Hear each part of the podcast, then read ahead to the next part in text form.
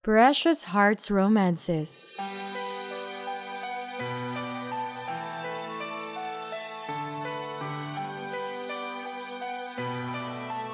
Impostor by Marta Cecilia. Copyright 1997 by Precious Pages Corporation.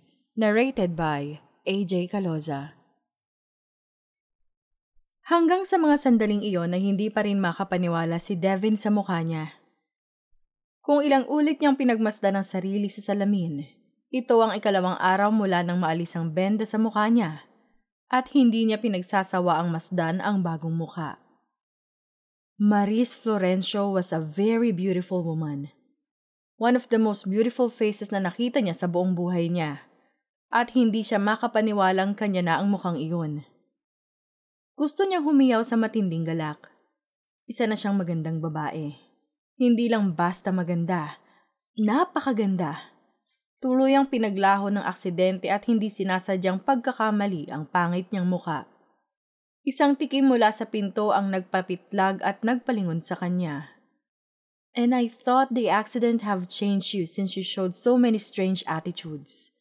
Ani ni Jason na tumaas ang isang sulok ng bibig sa pauyam ng ngiti. Ginulat mo ako? May banayad na akusasyon sa tinig niya. You're still as vain as ever.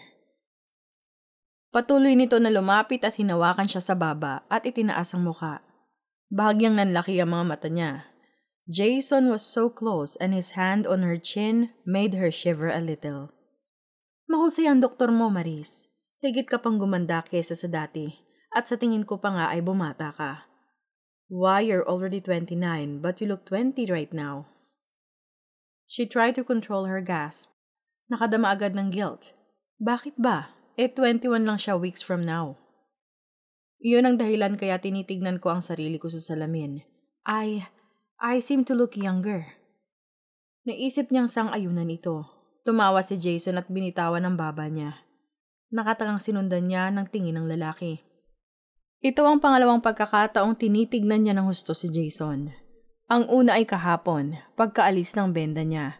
Jason was tall, almost six feet, nasa mid-thirties nito His broad frame was sheeted in a very expensive Armani shirt.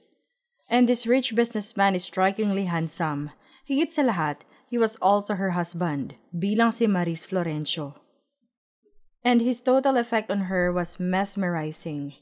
Si Jason ay nagsalubong ang mga kilay sa pagkatitig na iyon ni Devin sa kanya, na para bang noon lang siya nakita nito. Hindi lang iyon, may napupuna siyang iba kay Maris na hindi naman niya matukoy. Oh yes, She was thinner.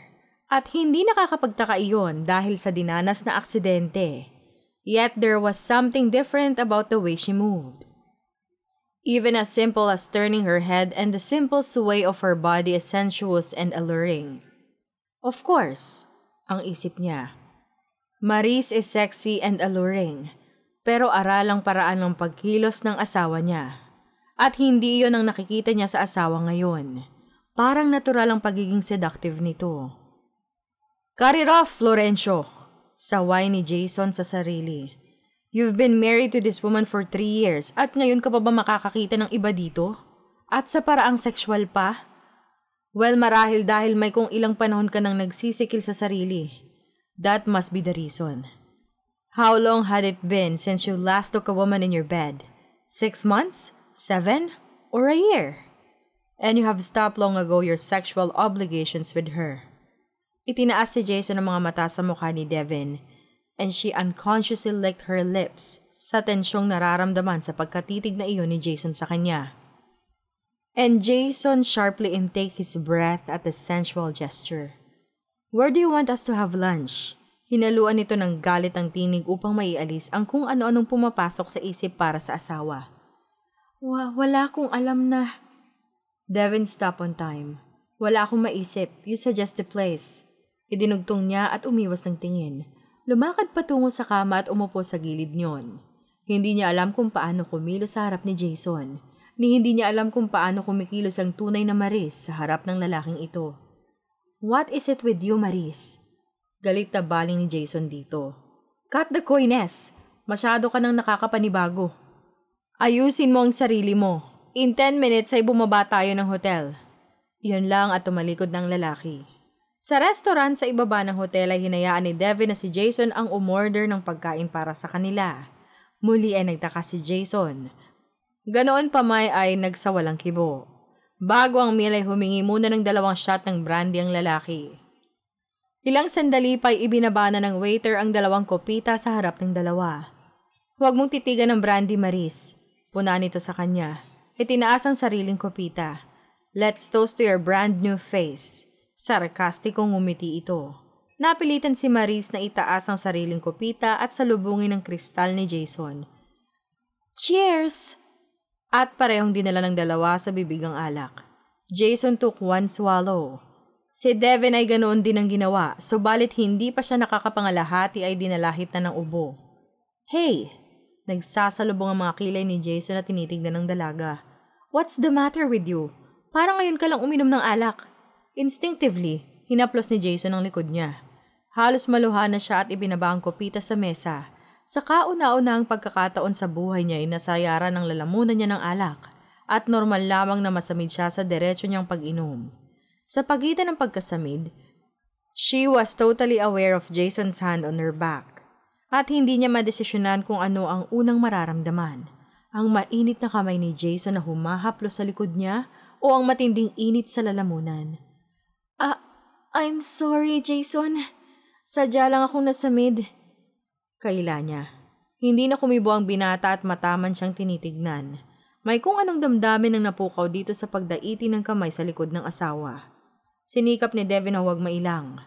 Muling dinala sa bibig ang kopita ng alak at sip it slowly para ipakita kay Jason na talagang nasamid lang siya. Bagaman hindi gustong tanggapin ng lalamunan ng brandy and almost choke again, ay sinikap niyang hindi ipahalata iyon. Nagpasalamat siya nang dumating ang meal nila at doon niya ibinuhos ang atensyon. Hindi ka ba kinakabahang bumalik sa dati ang katawan mo? Ani ni Jason makalipas ang ilang sandali. Ah, ano? Naguguluhang nag-angat siya ng mukha. Paismid na tumawa si Jason. Ang tagal mong inasam na mga yayat ka ng ganyan. Hindi nga ba? At kulang na lang ay magka-anorexia nervosa ka dahil sa hindi pagkain. Ano't halos maubos mo ang pagkain mo ngayon? Wala sa loob na biglang naitulak ni Devin ang plato palayo sa harapan niya na tila ahas ang nasa plato. Ay, ay, ma, malaki ang epekto ng aksidente sa appetite ko. I just feel like eating. Hindi na kumibo si Jason at nagkibit ng mga balikat. Si Devin ay malalim na nag-iisip. Bakit tila kaaway ang turing ni Jason kay Marie sa halip na asawa? Sa likod ng isip niya ay naroon ang pag-asam na sana'y matapos na ang divorce nila. Hindi siya tatagal sa ganoong tensyon. Laging nanguhula kung tama ang kilos o hindi. Laging natatakot na baka malaman ni Jason na hindi siya ang asawa nito. Mamili ka na kung anong gusto mong bilhin dito. Uuwi tayo sa Manila sa Makalawa pagkatapos nating pirmahan ang mga kakailanganing papeles para sa diborsyo. Wika ng lalaking nakapag-angat muli ng mukha niya rito. Uuwi na tayo? Alam kong gusto mo rito sa Amerika, Maris. Pero marami akong trabaho sa opisina. Bukas ay dadalin sa atin ng abogado ang mga papeles na pipirmahan mo. At pagkatapos ng proceedings ay ipapadala ng abogado yon sa atin sa Pilipinas. Hindi kumibo si Devin bagaman sunod-sunod ang kaba ng dibdib. Pagkatapos kumain ay inihatid lamang siya ni Jason sa elevator at nagpaalam na may kakausaping tao. Ipinagpasalamat niya iyon at mabilis na nagbalik sa suite nilang mag-asawa. Nagmamadaling hinalungkat niya ang mga drawer para sa passport nilang dalawa. Nakahinga ng maluwag na makita niya iyon kasama ng mga gamit ni Jason. Mabilis niyang dinampot ang sariling passport at pinakatitigan ng pirma ni Maris doon. Nagmamadaling kumuha ng ballpen at papel. Painstakingly ay pinag-aralan niyang gayahin ang pirma ni Maris. Oh! Napapailing niyang ungol. Nahihirapan siyang ma-perfect ang pirma ni Maris. I am sorry about this, Maris. I really am. I am sorry that you died at buhay ako. I am also sorry that I took your place. Higit sa lahat ay ang mukha mo. She whispered wearily kasama ng pagbangon ng guilt sa dibdib. May tatlumpong minuto siyang halos mangawit sa pagsisikap na maihawig man lang ang pirma sa nasa passport. Nang sumapit ang gabi at wala pa rin si Jason ay lakas loob siyang bumalik sa restaurant sa ibaba ng hotel at kumaing mag-isa. Pagkatapos ay muli ring bumalik sa suite nila, naligo. At mula sa mga gamit ni Maris ay pumili ng maisusuot. Ito ang ikalawang gabing nakakawala siya sa hospital robe. At ikalawang gabi ring nahihirapan siyang pumili mula sa mga pantulog ni Maris. Lahat ay pawang mga mamahaling negligee. Sa nagagandahang kulay, subalit wala namang halos natatakpan sa katawan. Totoong malaki ang suite na iyon at may malaking end suite sa labas ng main suite at doon natutulog si Jason. Ganoon pa man ay naiilang siyang isuot ang maninipis na pantulog pero wala siyang choice. Isang kulay aquamarine na negligee ang hinugot niya. Bago isinuot ay humarap muna sa salamin, wearing only her bikini panties. Sinipat ang sarili. At sa kauna-unahang pagkakataon ay natutuhan niyang papurihan ang sariling katawan. Ako nga bang nasa harap ng salaming iyan? Bulong niya kasabay ng paglitaw ng ngiti sa mga labi.